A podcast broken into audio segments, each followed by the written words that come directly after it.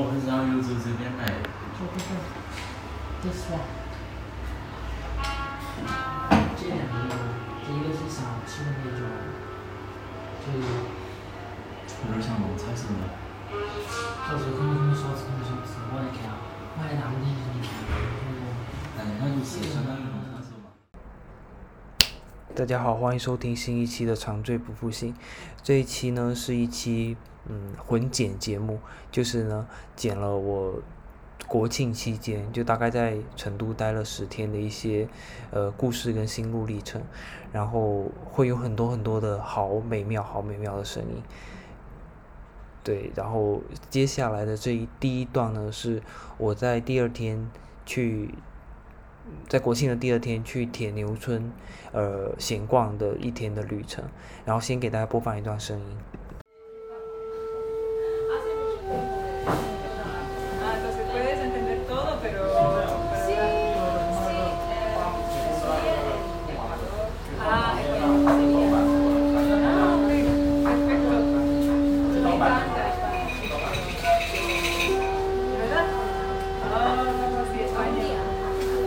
本地 never know。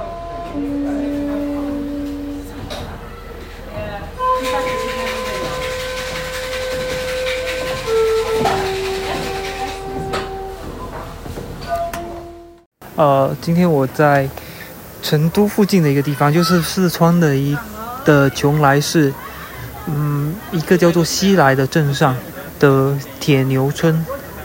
就是铁牛村是一个新生态村，然后就是大家讲的新农村的那个概念，然后这里是有一群人在，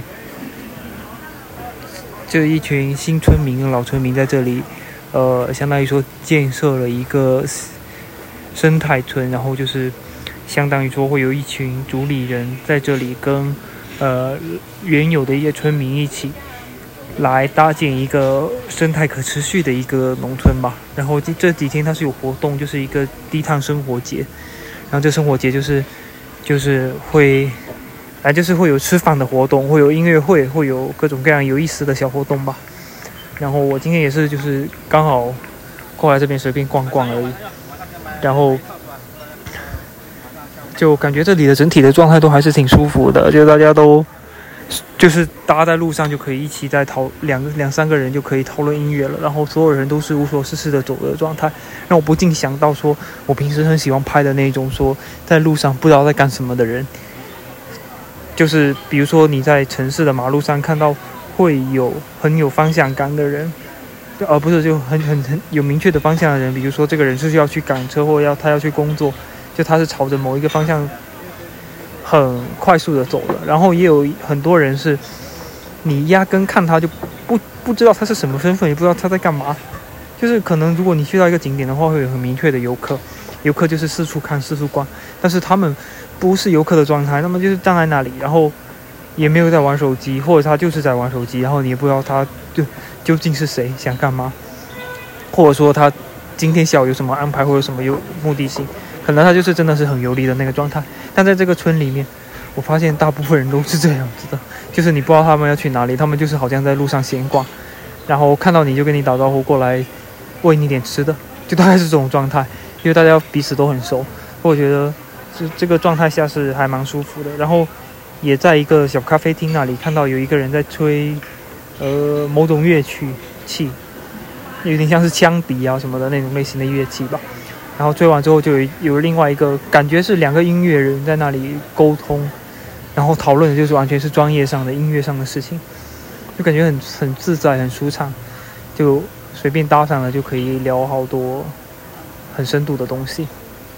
就很有意思。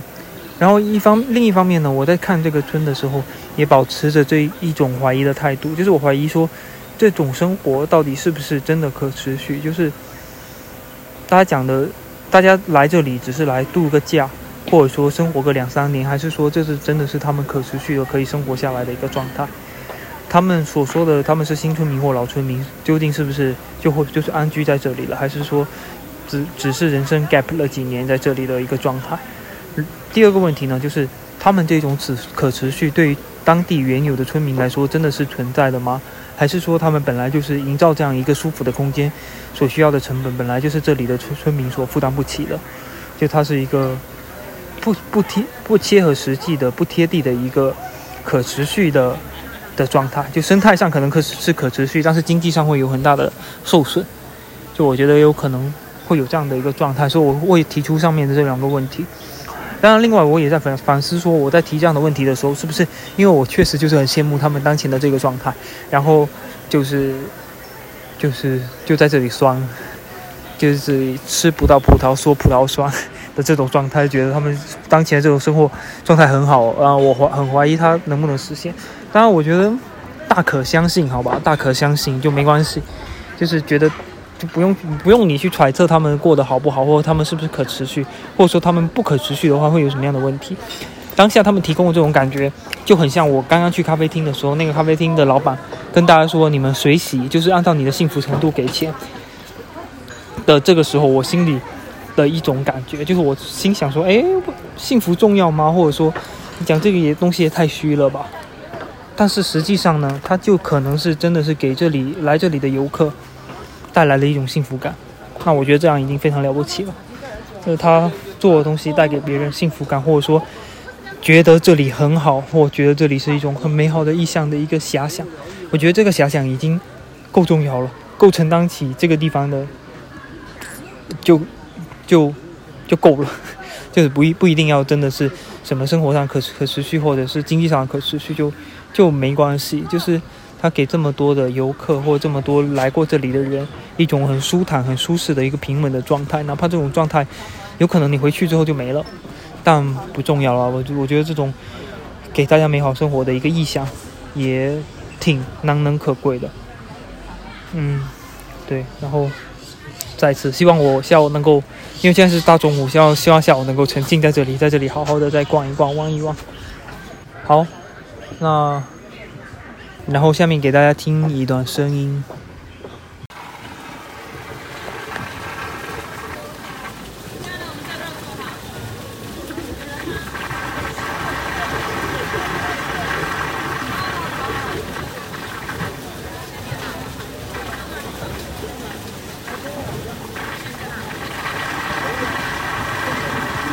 这没人吧？这个凳子有人吗？没有。哎，谢谢。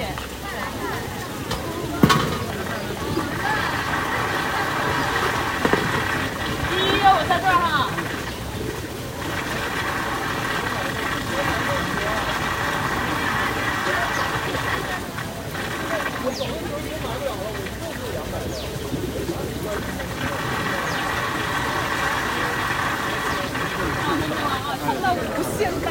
这是一段小溪流，呃的声音，就是小溪流小沟渠里面有一个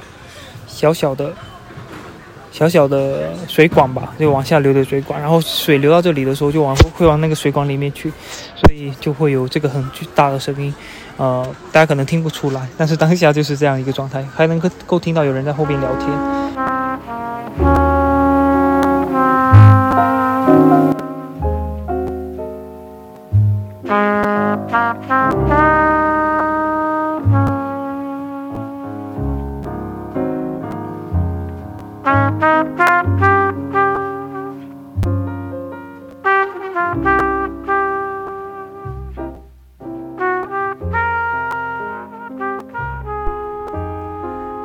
接下来这一段是我和杏年的一段对聊。嗯，那天中午呢，他是在铁牛村去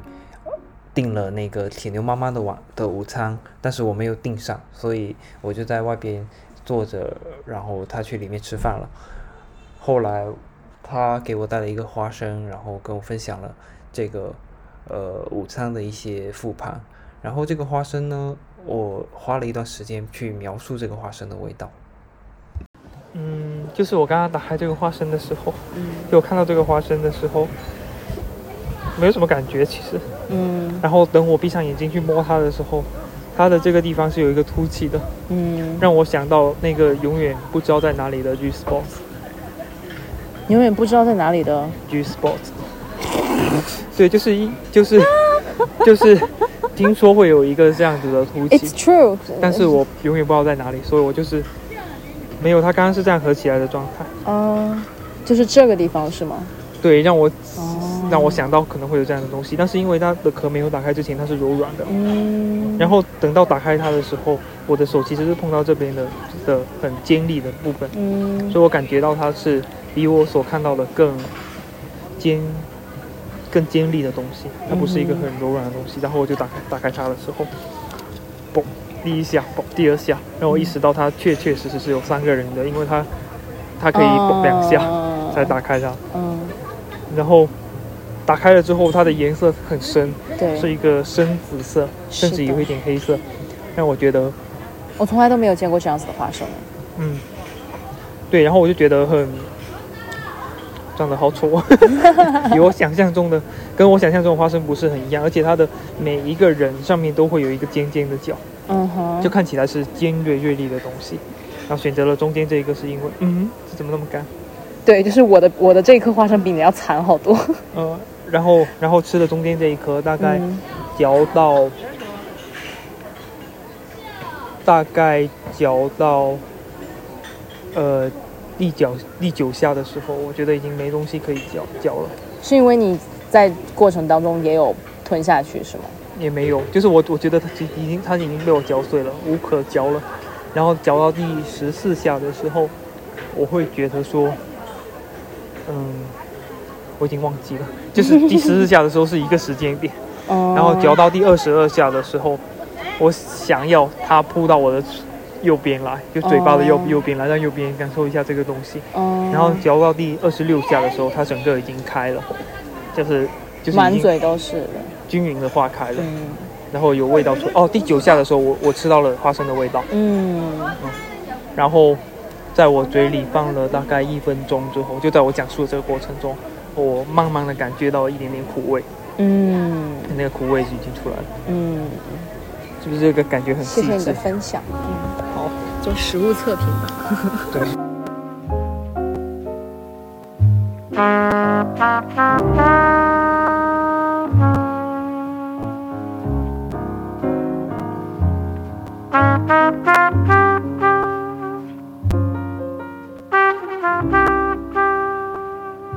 觉得就是就是大家在描述一个事情，然后把它录下来，就感觉特别好，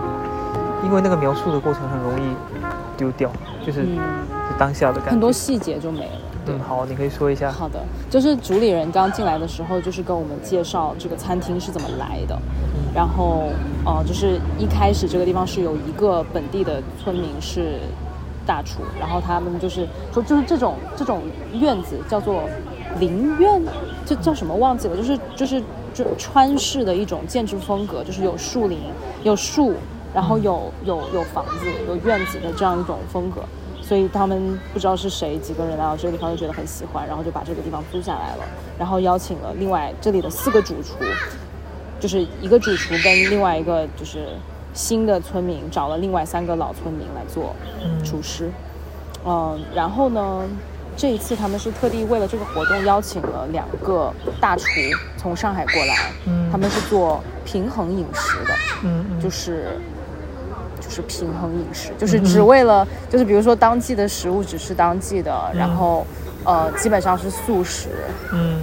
然后所有的就是讲究就是营养均衡，然后是做食物疗愈等等这方面的人。然后呢，他们这个餐厅呢就是有节气的呃 menu，就是二十四根据二十四节气来换菜单，嗯，就每每十五天换一次菜单。嗯然后你在任何十五天来吃的就是就是你就没有其他菜单，就是你来的话就是吃那一份，嗯这这个当季的菜单。对，然后嘞，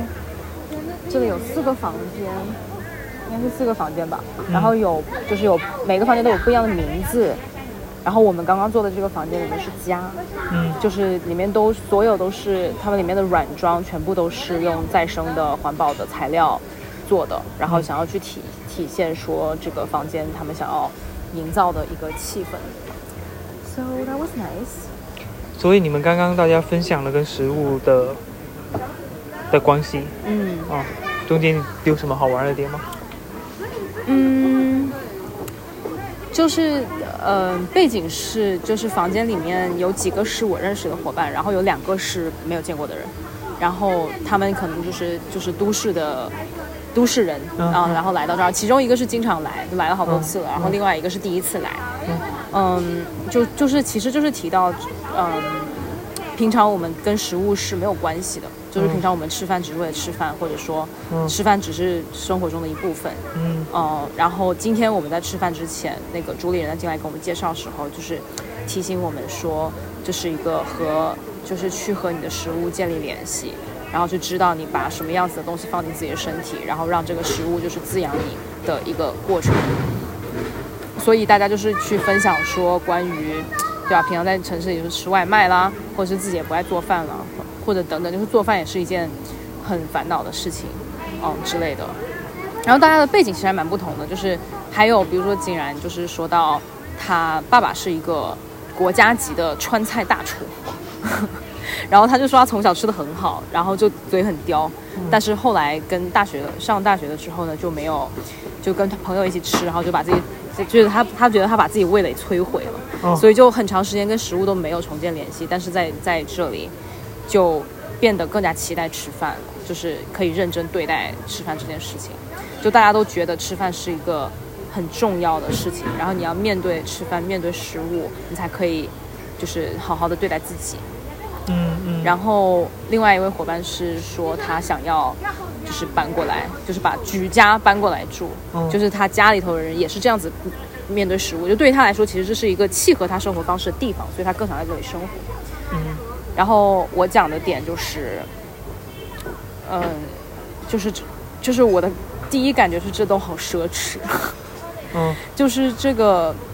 嗯，就是做一个来到乡村选呃来来到乡村生活的这个选择，首先好奢侈，嗯。然后去可以认真的对待每一顿饭，也好奢侈，嗯。然后就是说到，就是说到，其实就是就是回到跟家里头，就是你吃饭的环境相关嘛，对吧？就是在家里，我今天早上也跟你说了，就是跟我妈跟我弟的这种车轮战的吃饭，大家不在一起吃饭，嗯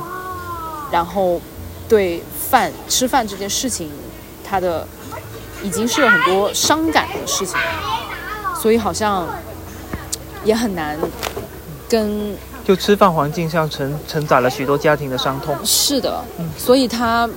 不能那么的纯粹。嗯。然后我觉得我今天吃这餐饭的时候是有好好面对这个食物的，然后我的心情就是、哦，this is nice，就是我没有觉得它就是就是就是怎么的照了一道光嗯在我眼中，但是是那种就是啊这个事情我没有这样子去考虑过它，嗯。然后 this is nice，嗯。但是同时我我当时在吃的时候，就是我们只一开始只语了十五分钟嘛，哦，就是各自安静着吃饭的时候，我其实在想，就是就是吃饭这件事情，在这个语境当中，我们把它想象成是我和食物的关系，嗯。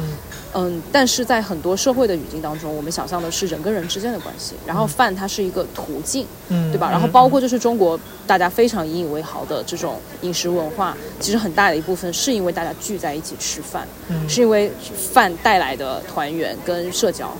对吧？所以我当时就在想，就是这个是这个是 necessarily 割裂的事情吗？就是我们在这一个房间里头吃饭，其实我们今天在一起吃饭。我们每一个人都只吃了自己那一份，对吧？然后面对着自己的食物，然后再走自己的路，然后吃完了之后，可能大家有各各种各自己的故事去叠加一下，但是它终其它不是一个 collective experience in some ways，它是一个很多人的 personal experience 叠加在一起的。嗯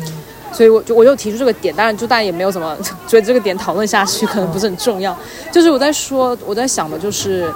，could that be？就是其实可能有一个是可以结合这种 collective 的团圆吃饭文化和我们对食物的关系的的认真态度的一种形式出现吗？或者如果说我为什么要追求它呢？我也不知道。就是我只是这个是我当时在吃的时候想到的事情，就觉得哇，this is a really personal and private experience。嗯 Even though 我在跟另外七个人坐在一桌吃，嗯，或者就是和不同人是不同的东西，就可能是就就是像你刚刚说的嘛，就是嗯要么我们关注食物，对要么我们关注在一起吃饭的人，嗯，那其实就所以其实这个是不可以共存的嘛，这是我想要问的问题。就和不同的人吃不同的东西咯。就比如说你和妈妈可能就会吃，就如果我回家的话，可能就会喝粥，嗯然后点酱油嗯啊、这是我们家的吃饭方式。嗯然后我也会，对我也会关注到这个粥，因为这个粥就是两个 please。I know，然后然后对啊，嗯所以我就会关注到这个粥，然后我又关注到和我一起吃饭这个环境里是有谁的。嗯哼，这是很鲜少有的场景啊，因为在大城市里面，大家可能是什么都可以吃，然后更关注吃饭的环境，而不是东西好不好吃或或者物料怎么样。嗯因为因为你刚刚讲的时候，其实我有想到一个点是是那个，就厨师在多大程度上可以发挥他自己的的作用，就是他要更关注于说餐厅的环境。嗯与这个它的东西的匹配，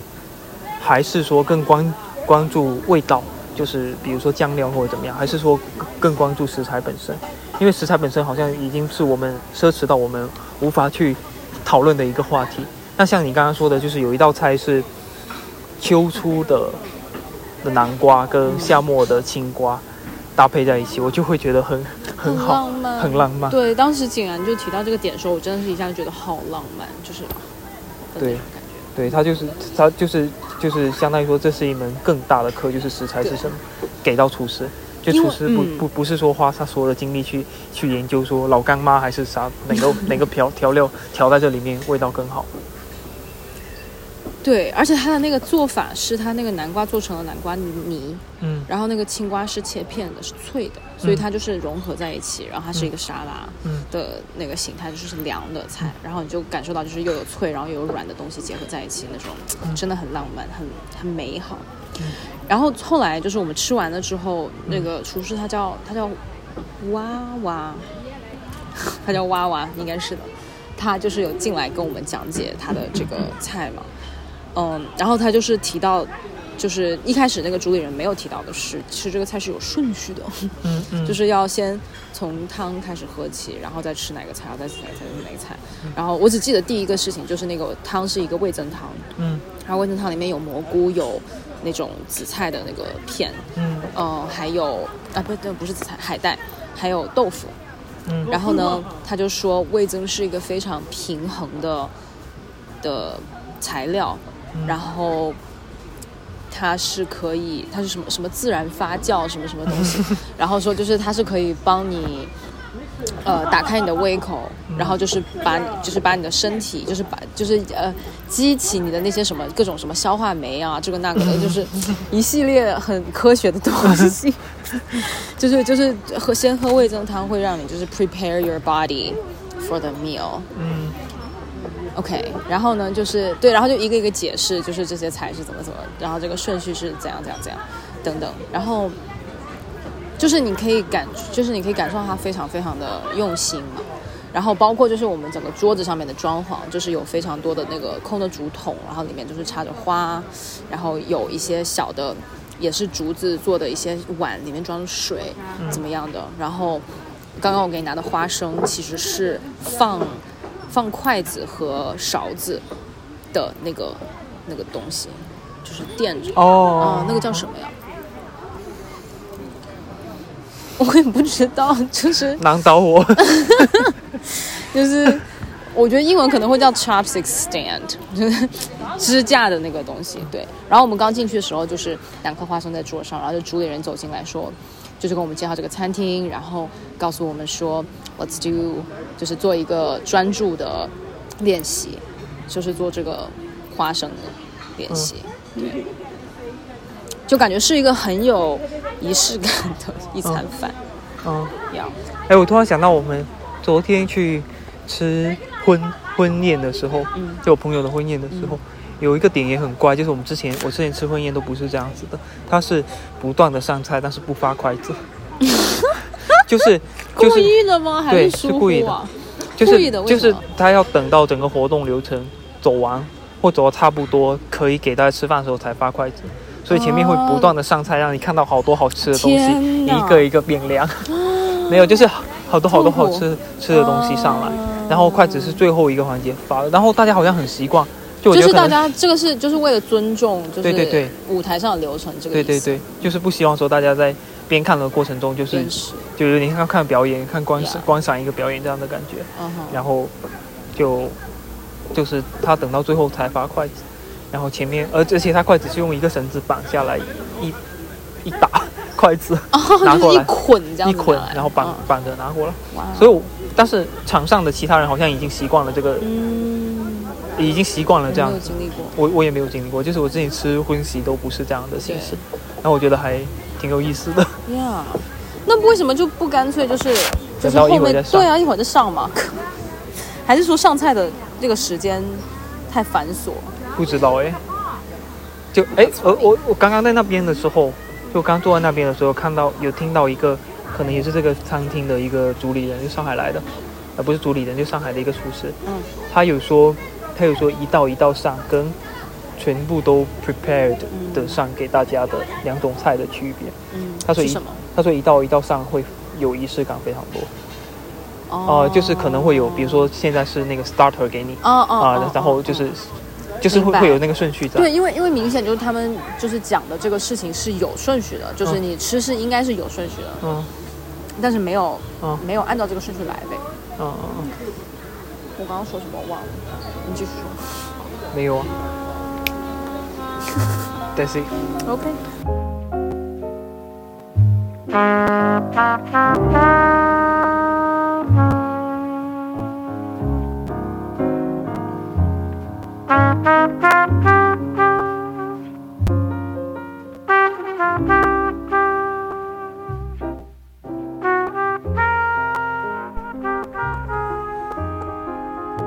接下来的这一段声音呢，是玉林北向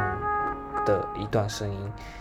就是我们在那天看到了这条巷子，经过了这条巷子，然后读到了墙上的诗，呃，还有一段后续的我对这个诗的一个回应。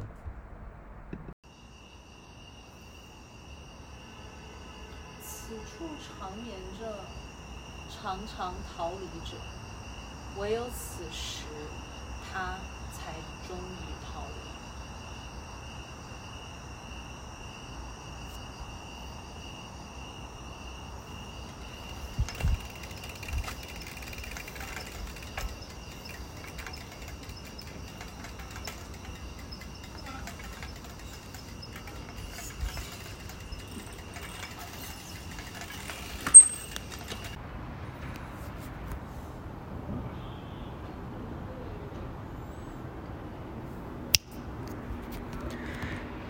玉林北向的人你好，我在拐角的这个地方，现在是第几的这个地方？嗯，我看到了你写的诗了。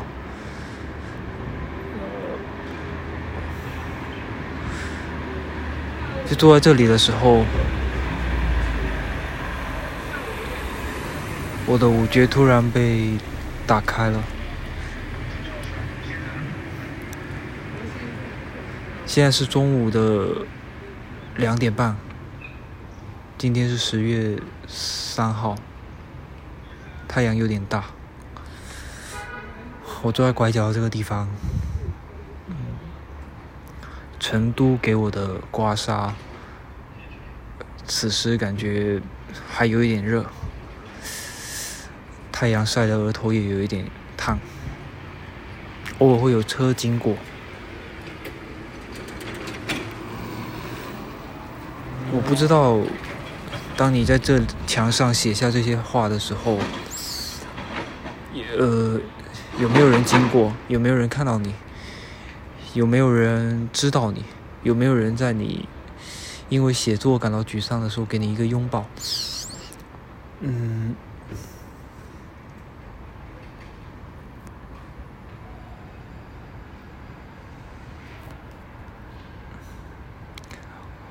我在想，要不要告诉你，如果觉得写作让你感到沮丧的时候，你可以停下来，想写的时候写一写，沮丧的时候就停下来，没关系的，这些东西都没那么重要。但我怕埋没了一个伟大的诗人。这个沮丧和痛苦，不知道对你是不是真的非常的重要。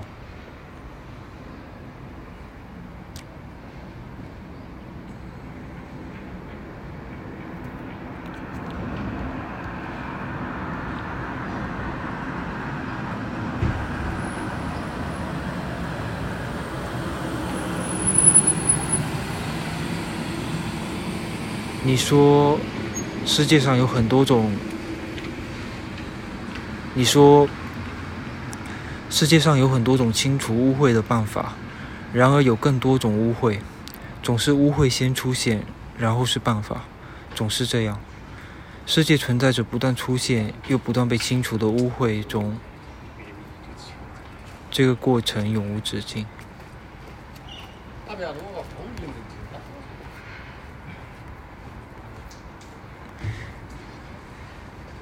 你说，此处长眠者，常常逃离者。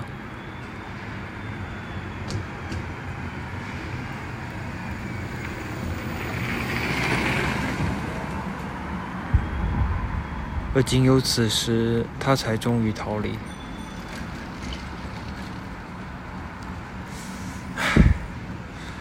风好大，今天。Hello，玉林北巷的这个人，你好呀！我给你读一首诗吧。嗯，这首诗是吴承俊的《我坐在椅子上》。诗是这样子的：树叶挡住了月亮，我坐在院子里的椅子上。从我的角度看，月亮是破碎的。我从下午就坐在这里，坐到现在。白天的燥热已过去，夜晚的风吹遍我身体，蚊子比前几天少了。椅子是我的床。前面高高的树是桅杆，树叶是帆。我坐在椅子上摇晃，不久我会进入梦乡。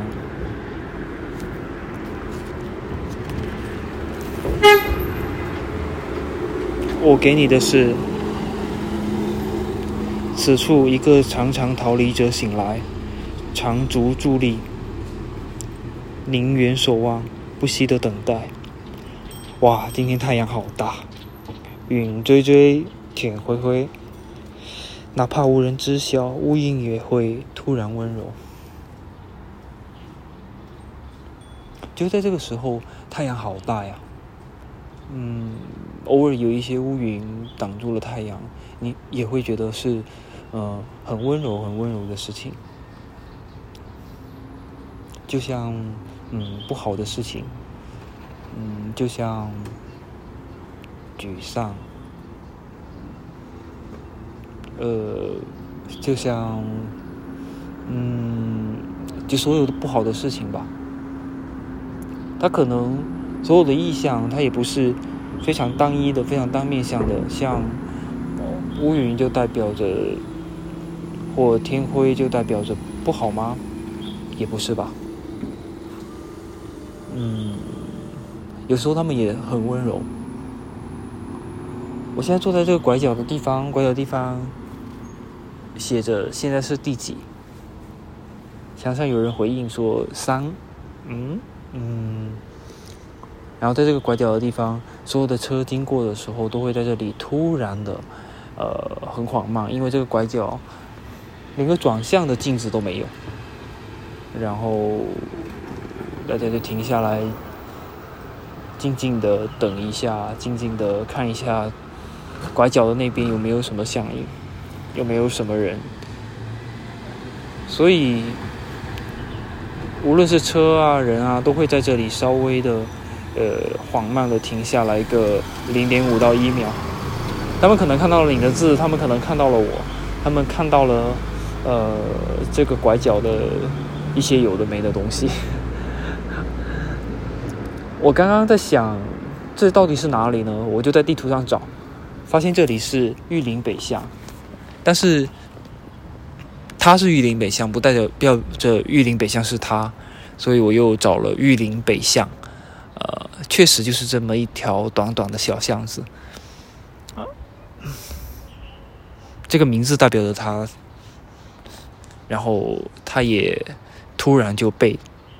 代表了这个名字，呃，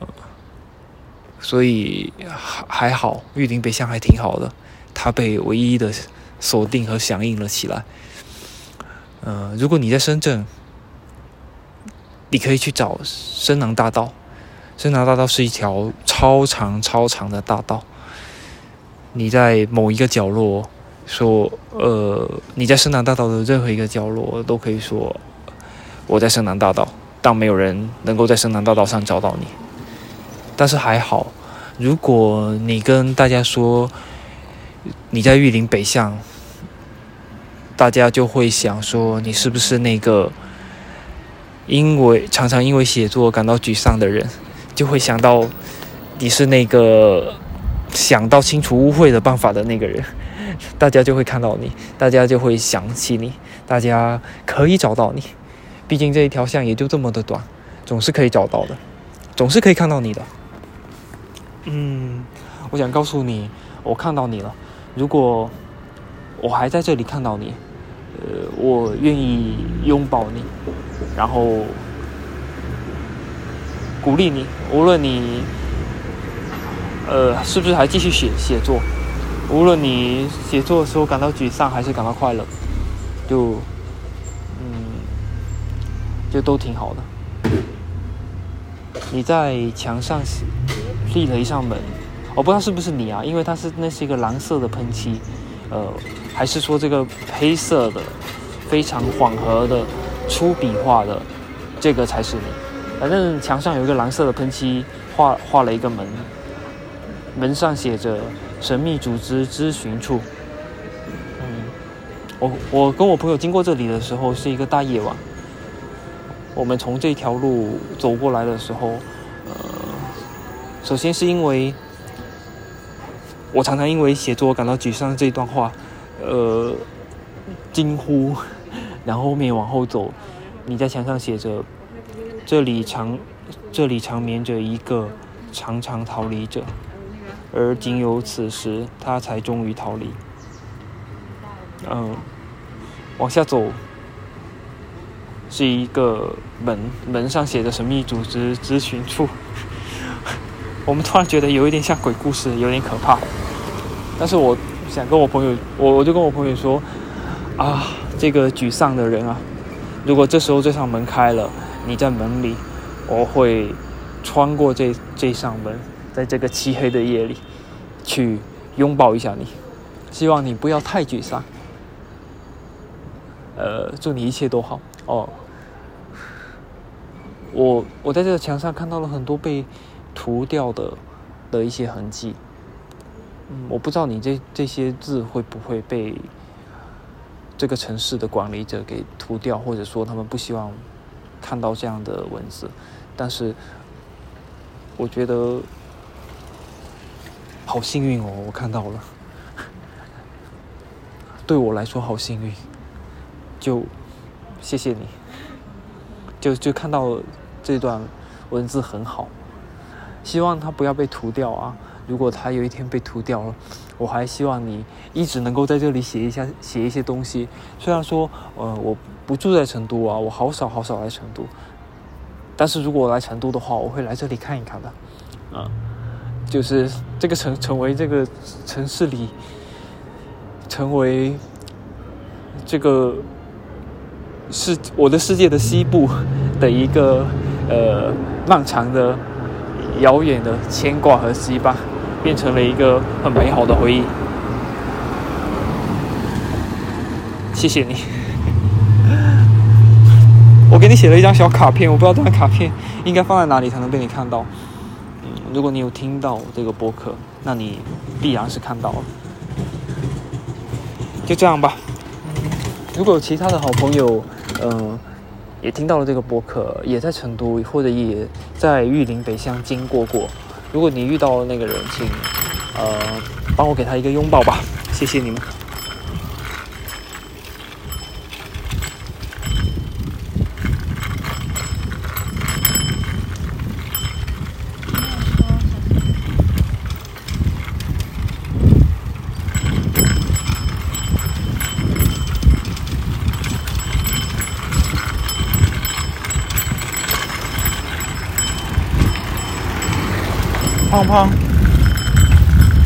句话吧，什么？说句话吧。句话。哦，这边有一家很好吃的蛋烘糕，哦哦。我在录播客，我想留一下你的声音。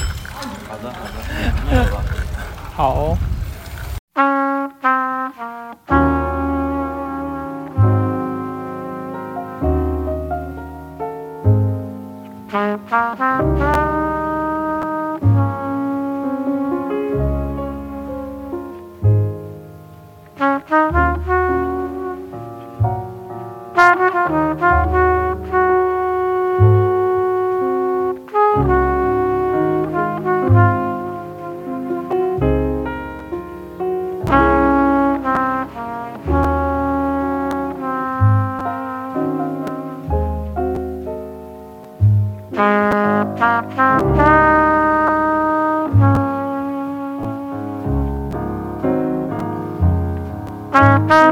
you.